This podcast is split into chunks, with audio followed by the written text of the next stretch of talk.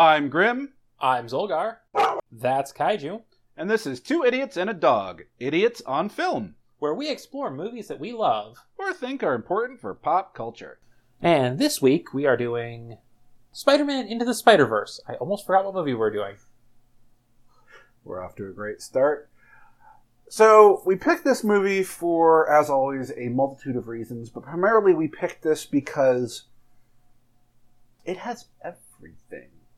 This movie has no business being as good as it is. In fact, this movie was so good that I have nowhere near as many viewing notes as I should because I just kept getting sucked back in. And I have seen this movie like four times before this. Yeah, it's it is way too good, and despite also having seen it like at least three times before this, possibly more, I kept getting sucked in too and forgetting to write down notes. I was like, "Oh, hey, I've got I've got a note here. Oh, wait, ooh, movie. Uh huh. What was I gonna write a note about again? Squirrel. Spider squirrel. Squirrel Girl? What? No, Spider Squirrel. I want Squirrel Girl. Well, you can't have Squirrel Girl. Man, Wrong franchise. Sort of. Right trademark holders, wrong franchise. Fair. All right, so full disclosure, this movie has some of the most amazing emotional highs and emotional lows of a modern film I have seen, and that is really one of the reasons we are doing it. Yeah, especially such emotional highs and lows for what on the surface looks like just a fun family action animated movie. And uh, we're going to start off with uh, making everybody cry. So, the Stan Lee cameo in this movie, it it has a much different hit than it was meant to.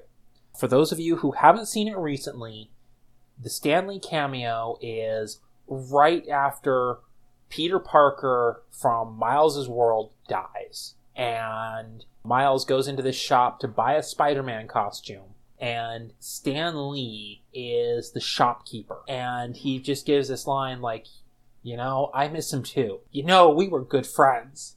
And uh, I'm getting here choked up, but We're already we're already there, folks. that that scene was one of, if not the last cameos that Stan Lee recorded before he died. He died less than a month before this movie came out. So the loss of Stan Lee was so fresh in our minds that that cameo, it's like it wasn't that he missed Spider-Man, it was that we as the audience missed Stan. This cameo happens to include one of the most heartfelt lines from a Stan Lee cameo. It's delivered as a joke. Ha ha, no refunds. But the line itself it still holds true in other contexts, and that was intentional. It always fits. Eventually. Stan's work in the comics industry needs no expounding upon. I'm not going to say Stan invented modern comics, but he invented modern comics. he was he was very instrumental in the creation of modern comics as we know them. He was, you know, one of one of the most influential comics creators of the era. You know, it's like him, Jack Kirby, Steve Ditko. I unfortunately don't know the ones who work for Mar- for DC because I'm not as familiar on that side, but Mm-hmm. yeah, it's his work. And, you know, some people want to say that, oh, he stole credit from others. I've never gone back in time. I can't swear he didn't. But everything I have read really indicates that, at least as far as Jack Kirby goes, Kirby was the kind who didn't care about the limelight. He was happy being second fiddle to Stan Lee because it meant he could do his work and not be not be quite so in the middle of it all. Also, Jack Kirby is somebody who, if he was still around, I would love to have a beer with. And I don't even drink beer.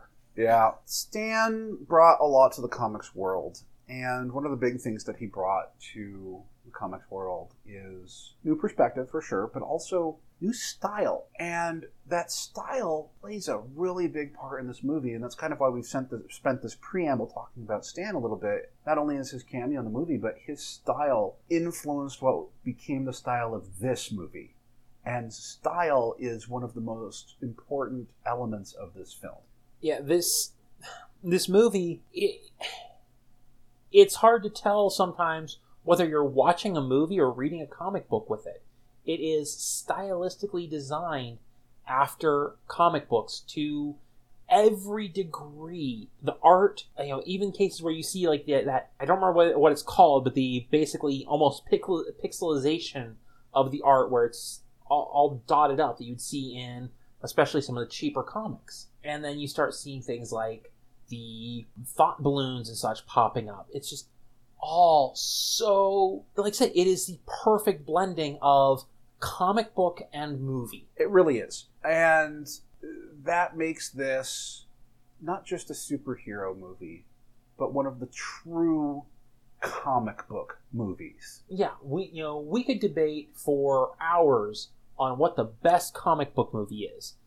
But then we would have to define what comic book movie means, and depending on our definition, this one could easily take that spot. And regardless of our definition, this is at least top three. Easily top three. And the thing about it is that style plays into everything. There's you can't talk about the style of this movie without talking about the visuals.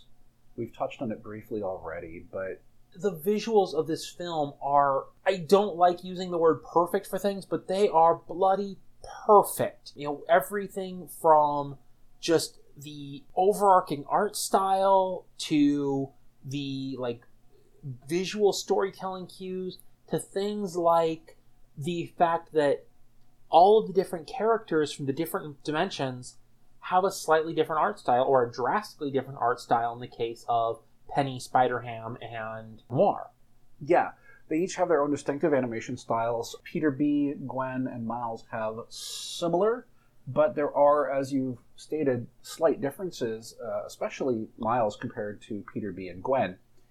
And there's so many wonderful, amazing things that happen in this film visually. Some of them we're going to touch base on more in the storytelling segment because a lot of this is visual storytelling but there's a couple of different times where we see things like Miles' face reflected in a glass case with the Spider-Man suit, which that is such great visual storytelling, and it's it's a great form of foreshadowing. It really is, and I mean, all of this is just amazing. The visual styling is used fully, like full utilization here like we mentioned earlier, the, the comic book stylings, the dot color patterns, the there's several sequences that are like panels in a comic. We get the onomatopoeia sometimes. Very rarely we'll get the onomatopoeias, and I think that's great that it wasn't overused. Because that when when used a lot, that gets really old and distracting in a movie. But when it just pops up now and then, it really adds to the feel one of the biggest things we get is after Miles is bitten, we get this shift from a normal, relatable Miles Morales to we get his his narration boxes, and he even thinks to himself, "Why are my thoughts so loud?" Can they hear my thoughts? So he's got the little like yellow narration boxes popping up around him as he's running through basically stream of consciousness. It's really great that transition into the style because prior to that it's not really a comic book movie we get some nice visuals there, there's a little bit of comic book to the opening scene with peter parker but yeah there's there's not a lot of comic book to it of course the other thing that the we have to mention with the visuals is the visual storytelling on this movie is so strong that you could turn this, the at least the dialogue and probably the entire audio off and watch it and know what was happening. Probably could. You'd be doing yourself a serious disservice for the soundtrack alone. Oh, the soundtrack is amazing, but it isn't for me. And here's the thing that's okay. This is not my music. This is not my story. This is Miles' music and Miles' story. Yeah, it, it is very much Miles Morales' story, and I'm sorry, I don't think that this film would work with any other soundtrack. No, it absolutely wouldn't. They did some amazing work both in song selection and in the original pieces that they made. Prowler's theme. Yeah. They were just going to go with generic scary music, and then the guy was like, hey, wait a minute, let me go get some synthesized elephant trumpets. And it just went over the top, and it was perfect. They did not spare any detail on this movie. You also see that all of that attention to detail in all of the character design. And the character design is absolutely amazing in this. You know, you've got some of the classics like, okay, Kingpin.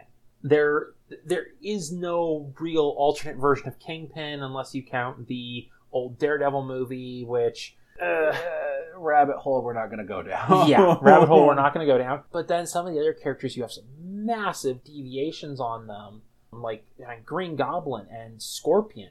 Those two, I I'm not familiar enough with comics to know where they pulled those ones out of. I know that Prowler was actually in the Miles Morales comics where he originated because Prowler uh, as Aaron was part of his story in the same way he is in this. A little bit longer longer of an arc in the comics, but Yeah. and there there was also at least one character that they absolutely built from the ground up based off an existing character, and that is Doctor Octopus. yeah, Liv Octavius is amazing visually and sound wise. Her voice actress did an amazing job with this character. And yeah, uh, Kathryn Hahn, not super well known currently. Most well known for most of us nerds as Agatha from WandaVision.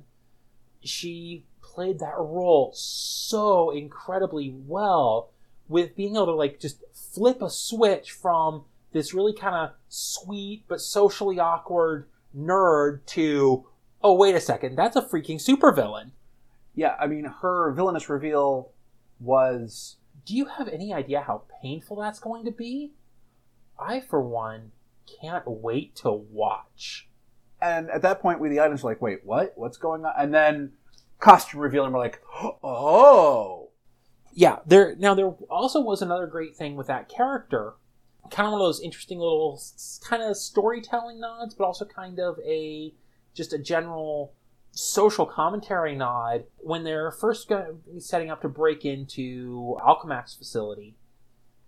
There's you know a scene where Peter B. Parker's like, "Hey, I need to find the head scientist," and you know his his little like visual narration is showing a guy, but also shows Liv walking with her bike, and Miles like, "Oh yeah, the head scientist is that kind of nerdy gal with her bike," and Peter's like, "Oh, um, I guess I need to rethink my biases." Yeah, it's almost a throwaway line, but it's still an important piece of storytelling.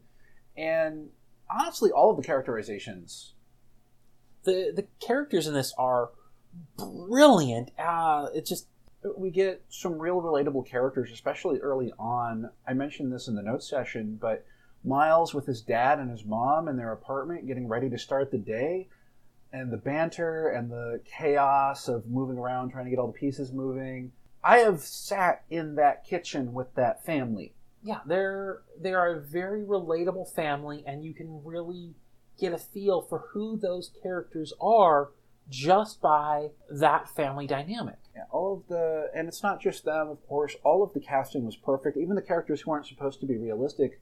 John Mulaney as Spider-Ham was amazing. Nicolas Cage as Spider-Man Noir was, again, we're overusing this word this episode, but he was the perfect choice. I, I am still personally convinced that when they were doing this movie, they're like, you know, Nicolas Cage would be perfect for this. We can't get him. And someone was like, let's just call his agent. And I, I love the little bit that, you know, they're talking about in a making of this, for this. They're like, so, yeah, when Nick Cage was first reading his lines, the director came back with some notes, and Cage's response to that was, oh, you want me to go full Cage? And it's like he is self-aware enough to know that he just he hammed it up for that. I mean, he hammed it up more than John Mulaney did, and John Mulaney was playing the pig. I'm right here. the dialogue in this is amazing, but the characterizations are what fuel that dialogue. And there's one that we, we need to talk about, and it's going to be one of our next emotional speed bumps here, and that is, and if I am mispronouncing his name, I apologize profusely, Marshala Ali. I think that's right, but I may be wrong. Both as Aaron and Prowler. He Ah! he was he was amazing, and you know, Prowler is one of those rare exceptions where the villain having a voice changer just makes perfect sense. So you don't sit there feeling like, oh, well, they're just doing this to disguise the voice. Because that character would want to have this just, you know, th- this demonic sounding voice. Well, and here's the other thing. Uh, Prowler, unlike a lot of the other villains we see in this movie, doesn't banter. No. So we don't hear that voice and voice changer until moments before the reveal. Yeah, which I really felt like they did just enough of a job foreshadowing that without basically just pointing a big finger saying, "Hey, hey, this this guy's Prowler." Yeah, there were a few subtle nods here and there, enough to make it believable. But that first time you see that reveal where he takes the mask off while on the phone with Fisk, you are in that moment feeling what Miles is feeling, and your heart breaks as Miles' heart breaks. And Mahershala Ali's performance fueled that. Yeah, and then another one was like great little tidbits from the the making of on this. The that that really powerful scene where he dies.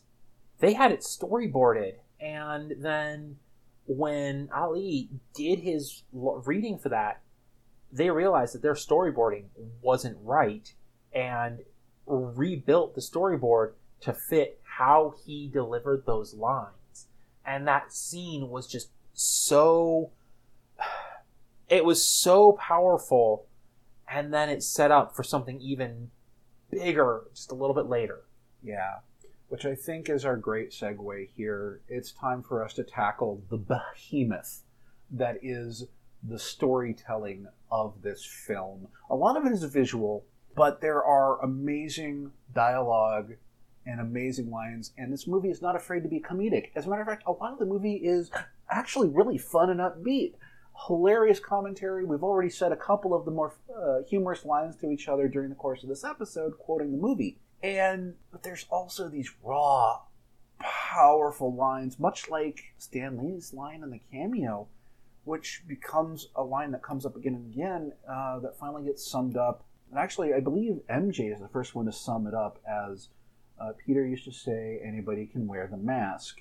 That theme comes up repeatedly, that line comes up repeatedly.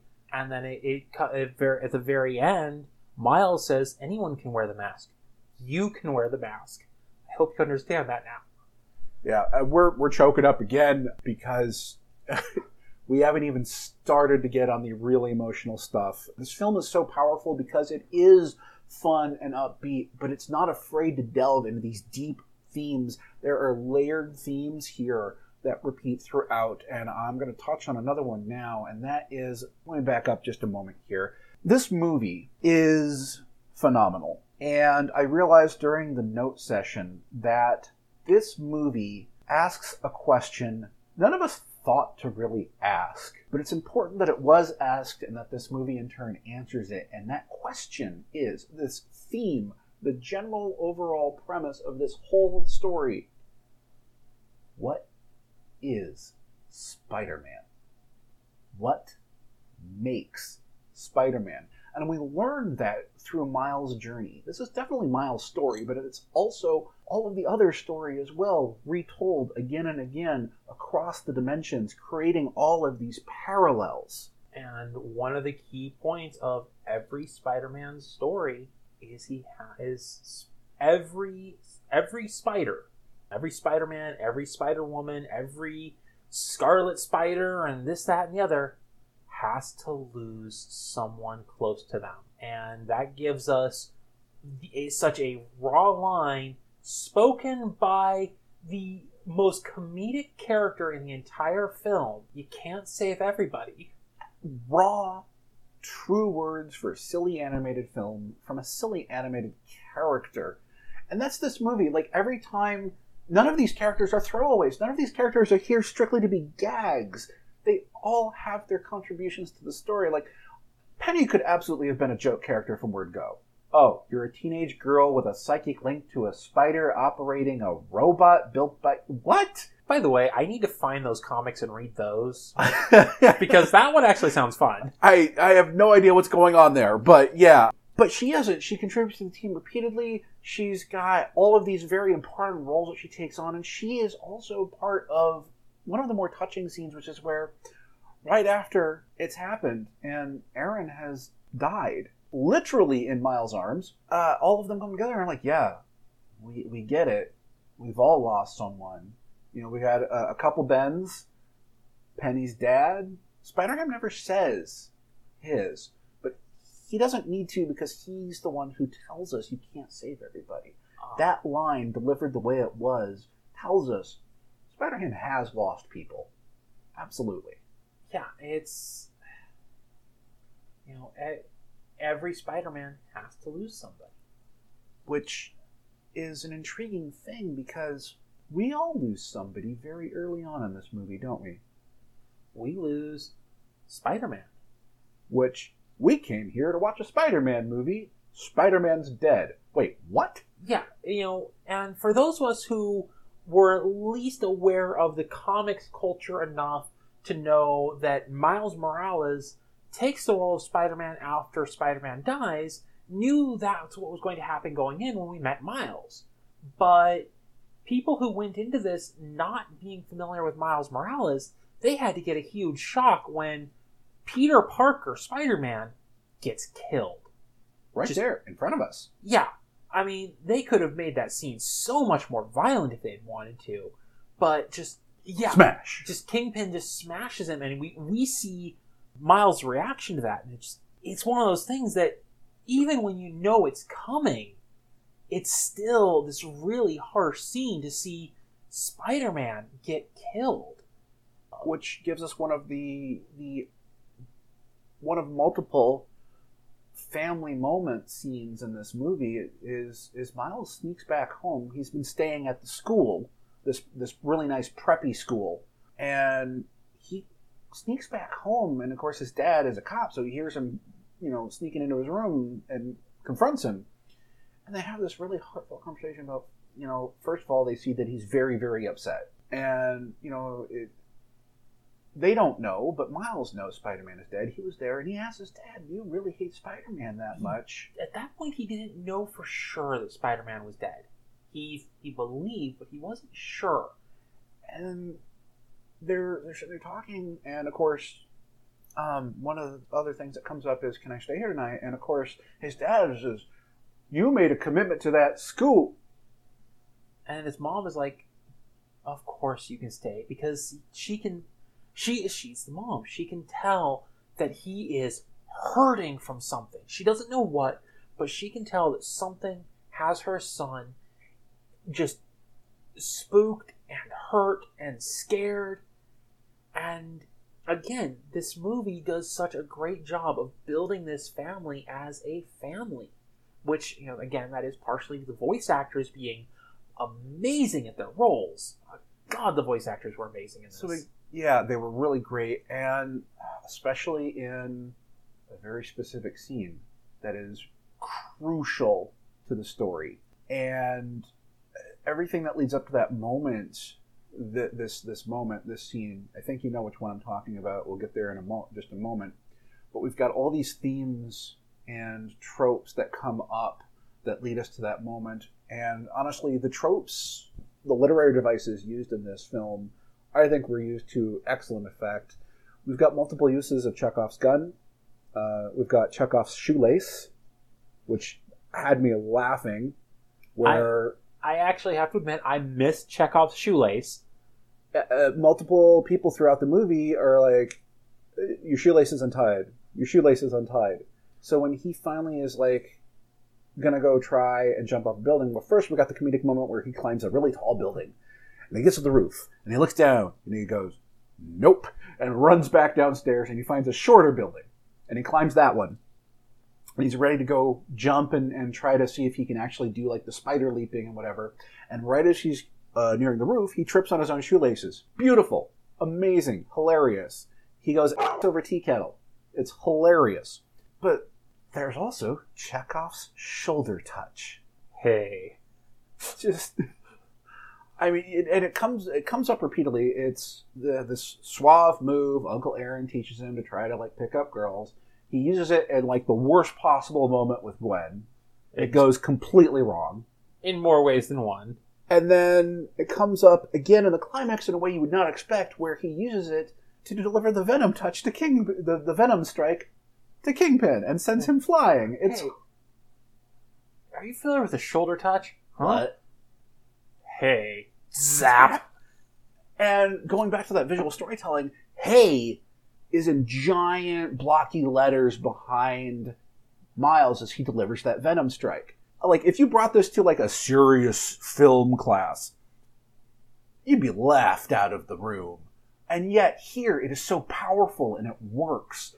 And, in, and I think that's what makes this this movie work is this balance between humor and dark, recurring, deeply emotional scenes where we get a trope that you mentioned you kind of starting to get tired of seeing, and that's the you're not ready. Yeah, the there's that a very common thing in a uh, especially the superhero movies where there is some kind of mentor figure. You know, kind of the it's.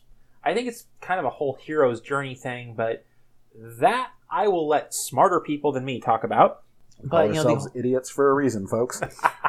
but that is the whole thing that you get when you get the superhero who is just coming into their powers and their mentor is like well i need your help for this but you're not ready so you're going to stay here where it's safe and i'm going to go make the heroic sacrifice to do the thing and most of the time i get really tired of that trope i i even was a little bit tired of it in this one except it really sets us up for so a couple great things. So first of all, Miles really truly wasn't ready. This isn't just a oh I don't think you're ready. He wasn't ready, and you know the the scene where Peter B is like it wasn't their call. That is heartbreaking. The betrayal on Miles' face, but in that moment, the other side of it is they're not wrong. If they took Miles in as he was right there, that kid was dead. And uh, probably at least one of them would be too, trying to save him. Yeah.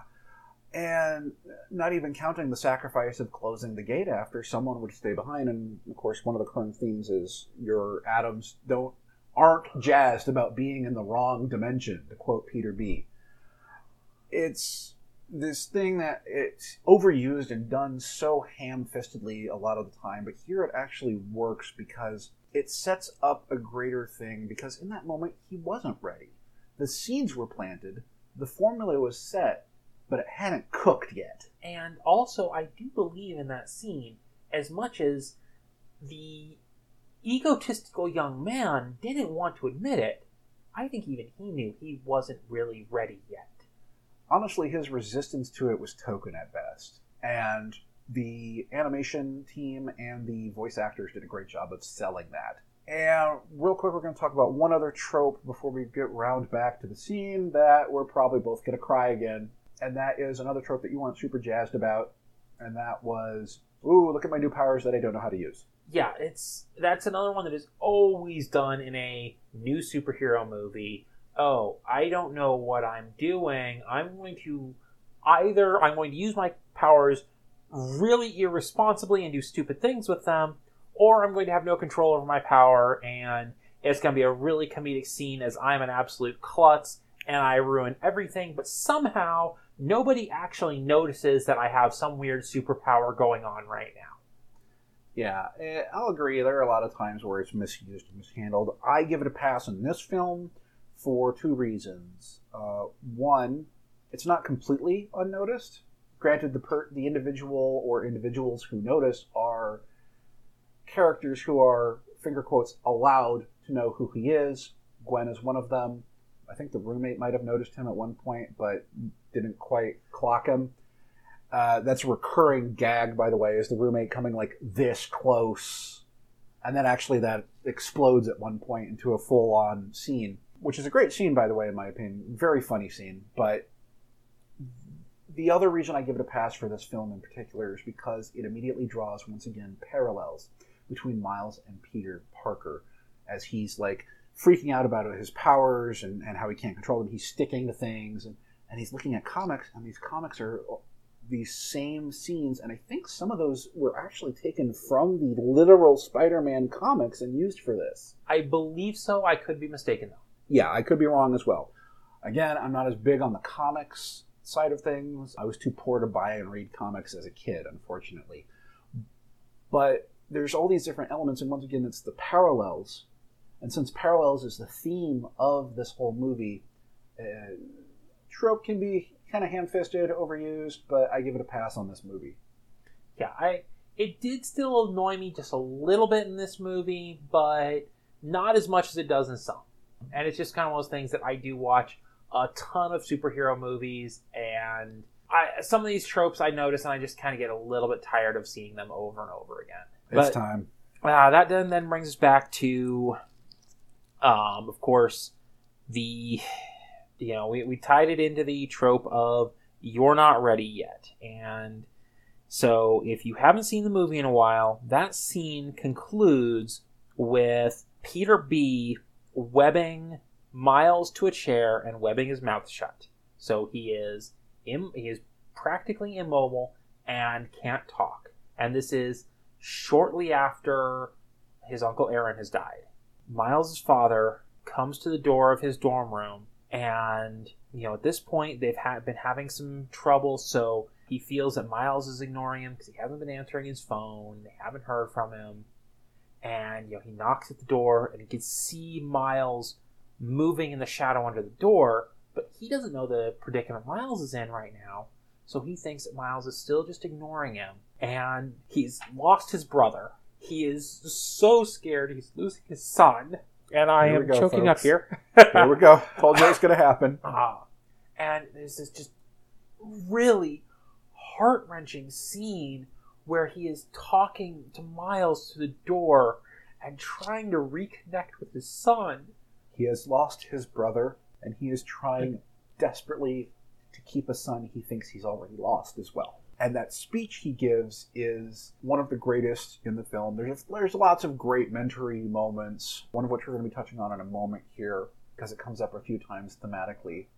But in this moment, there's there's this one line in that speech. I see this spark in you, and he's trying he, he stumbles through he does the awkward dad thing where it's like and i don't know where you're headed with this and i don't know what to do. And then either he planned this in advance or he just catches himself because all of a sudden he concedes all ground. He wants his son back no matter what.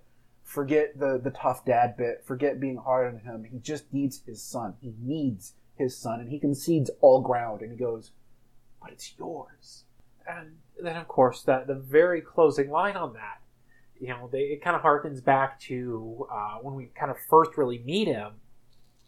You know, when he says, when he says to the door, "I love you," it says, "You don't have to say it back." he has conceded all ground. He has surrendered the fight. He doesn't want to fight his son anymore. He wants his son back in his life. And the, the thing is, he didn't lose his son, but he thought he did. And that was enough. and he he was close to he was close to losing his son it's it's very easy to see for that for that film that if he had kept pushing it would have cost him his relationship with miles And it's one of those things that down the road, maybe they could have patched it back up, maybe not, but their relationship would still have been changed forever by it. And instead, honestly, and this is this is this was a galaxy brain realization I had when we were doing the note session. All of the mentorship from Peter B and the other spiders was very helpful and helped set foundations and, and pave the way for things, but none of them made Miles Spider Man. Miles' dad, in that moment, with that speech, made Miles Morales Spider Man. yeah it, it- you even see it right there with the visuals of of it where he said you know one of the lines he says is i see this spark in you and he pull, calls up venom strike on command for the first time to burst apart the webs holding him and and that leads us into uh, one of the other lines that keeps coming up repeatedly, and it's very important because it's part of this sequence. Is you know uh, Miles uh, gets a suit from Aunt May, which by the way, this Aunt May is amazing. I want to see more of her. and i want to know how she knows liv Absolutely. Um, but the parallels and the theming and the recurring themes, it's a line from Peter B, one of his, his big mentorly advice giving. Miles is just like, How will I know I'm ready? You won't. It's a leap of faith. And then that one comes again at the very end there when he sends uh, Peter B back home. And Peter's like, How do I know I won't screw it up again? Miles is just like, You don't. It's a leap of faith. Yeah, because uh, for those who don't know, Peter B ended up actually getting divorced from his MJ because of strains in the relationship and slight differences in what they wanted from their married life. And in some ways, uh, Peter B mentoring Miles helped him overcome a few of those hurdles, but he was still scared and nervous because what if I screw it up again? He, yeah, he, he had messed up. And it's very human to, no matter how con, no matter how much you believe you can fix things, to be scared of screwing it up again. And what's interesting about all this is this recurring theme, it's a leap of faith, actually comes up. We get a literal leap of faith. This is the moment. Miles is ready, but he needs to know that he's ready. And he literally takes a leap of faith off of one of those tall buildings he was messing around with earlier. And again, this is where that visual styling comes in. This is actually outlined in the script they scripted this sequence so tightly that there's stage directions in the script for this scene where Miles jumps off and he's falling down this building, but the camera angle flips. So he's falling, but he's going up the screen. Yeah, he's falling up towards the building which are upside down, which is aesthetically just a beautiful shot. And it says in the script, paraphrasing here because I don't remember the exact words, Miles isn't falling. He's rising. And then the soundtrack kicks in. What's Up Danger? Again, not my music, but the song was, again, using that word, perfect for this scene. And as he's finally coming to his own and swinging around, you know, can't stop me now. Like, that's it. He he is in that moment. That is the moment. There was that switch. He is Spider Man now. He has made that journey, and he's able to participate in the final climax of the film which had a whole bunch of great touching moments, also some great funny moments. I mean, Anvil. And hey, Liv, stop hitting yourself. as as invisible Miles, invisible on command Miles, grabs one of her tentacles and starts punching her with her own tentacle. I mean, it's great. And again, this final sequence is there's so many parallels here between uh, because parallels again is the main crux of this film uh, we get parallels between Peter Parker's uh, maneuvering around the collider while fighting Green Goblin and Miles maneuvering around the collider in the climax. There's there's also another parallel that I actually didn't think about until just now. And it's the parallel of loss. Because Kingpin, his whole point in this version is he lost his family mm-hmm. and he wants them back. And you look at all of these characters, every character involved in that final fight, has lost someone so important to them as the loss being truly and, um, and irrevocably life changing. And the response, you know, the, the, the various spiders, they all responded in the way of not letting that happen to anyone else. And Kingpin went the opposite direction of damn the consequences i must have them back. And we even see that break him in the that final fight where they they show up. His family shows up briefly and they see him trying to kill spider-man again and they leave him again it's it's like i said this whole movie is recurring themes it's always about the parallels we could probably sit here and analyze this movie all night talking about the various parallels that come up here. The train, you know, where earlier he, gets stuck to the train and he can't control it, and then in the climax he uses the train to his advantage deliberately. That's just one example of the the half dozen I could name right now. But it always comes down to parallels being the theme, parallels being the climax, and parallels being the resolution as he sends everyone home. And it culminates in one final parallel. Let's do this one more time. For real. For real this time. because we see that happen with every single other Spider person. We see it happen with Peter Parker. We see it happen with Peter B. Parker. We see it happen with Spider Gwen. We see it for um, simultaneously Noir, Penny, and Ham. But we're set up like we're gonna get it for Miles because they slap the comic book cover down, but then it doesn't cut into it until the very end when he's like, "All right, let's do this for one more time for real." And you know, my name my name is Miles Morales, and for the last two days, I've been the one and only Spider-Man. Yeah, and because here's the thing: until the Collider, like he was ready to be Spider-Man, he'd done his leap of faith, he'd had his loss, he got his bite, which, for the record, it was not a radioactive spider; it was a quantum and scrambled spider. Just as a point of order. They call me pedantic. But until after the Collider, where he actually completed his mission, his first mission, he really wasn't fully Spider Man yet. He was Spider Man ready. He was Spider-Man adjacent. And then he completed the Collider mission and defeated Kingpin, and he was Spider Man. And that's when they gave us his let's do this again one more time for real. And, you know, again, it comes up in his you can wear the mask. Anyone can wear the, wear the mask. I hope you know that now. You can wear the mask. Powerful message, and I think that's part of why this movie hits so hard. We're, I'm tearing up again because it, it echoed that that sentiment from Stan Lee, which again factors back into the cameo, and, and it's just plus the uh, great storytelling and characterizations of the movie itself, and the story it told independently of that, and and and and and, and. literally could ramble about this all night. So we're going to end everything off on a really cool higher note.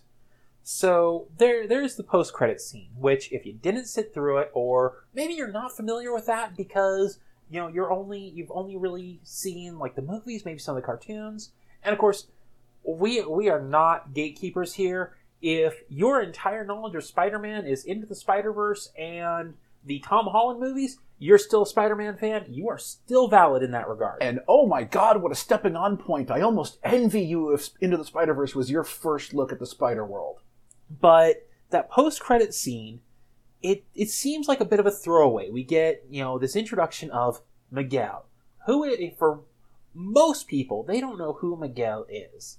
And then we see this really weird Spider-Man costume that most people have never seen before, or they've seen like once or twice and don't know what it is. Yeah. That is Spider-Man 2099. The most high profile that Miguel O'Hara has gotten uh, is he was in Shattered Dimensions, one of the video games, uh, along with Noir, actually, and a couple of others.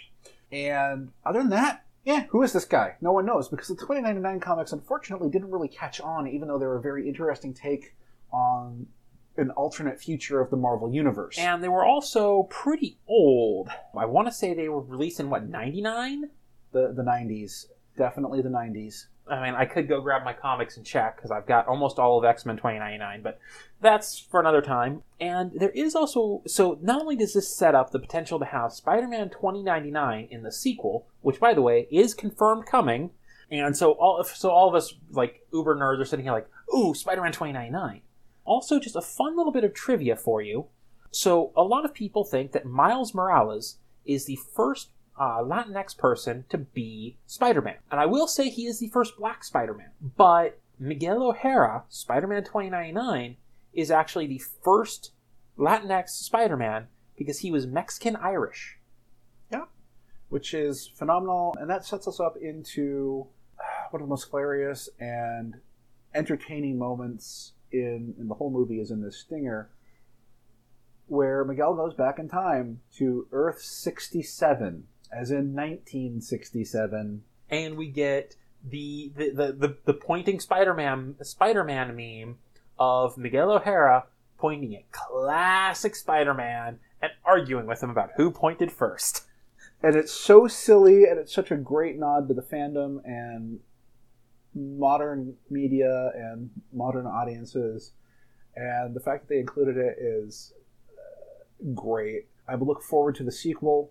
I'm nervous but excited to see what they do. if the sequel is a quarter as good as Into the Spider Verse, then it is still going to be an amazing movie. It will. It's got some strong shoes to fill in because Into the Spider Verse opened hard, opened strong, but I think it's.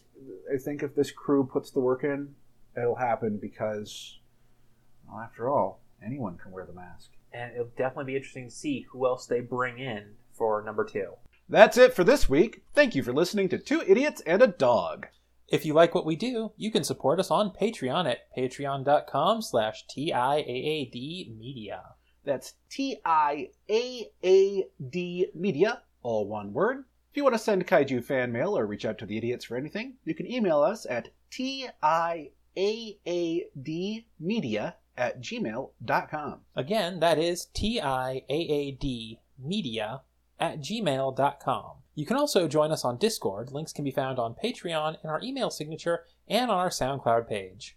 We would also like to give a special thank you to all of our patrons on Patreon. If you want to hear your name included here, you can support us at the honorary idiot tier on Patreon.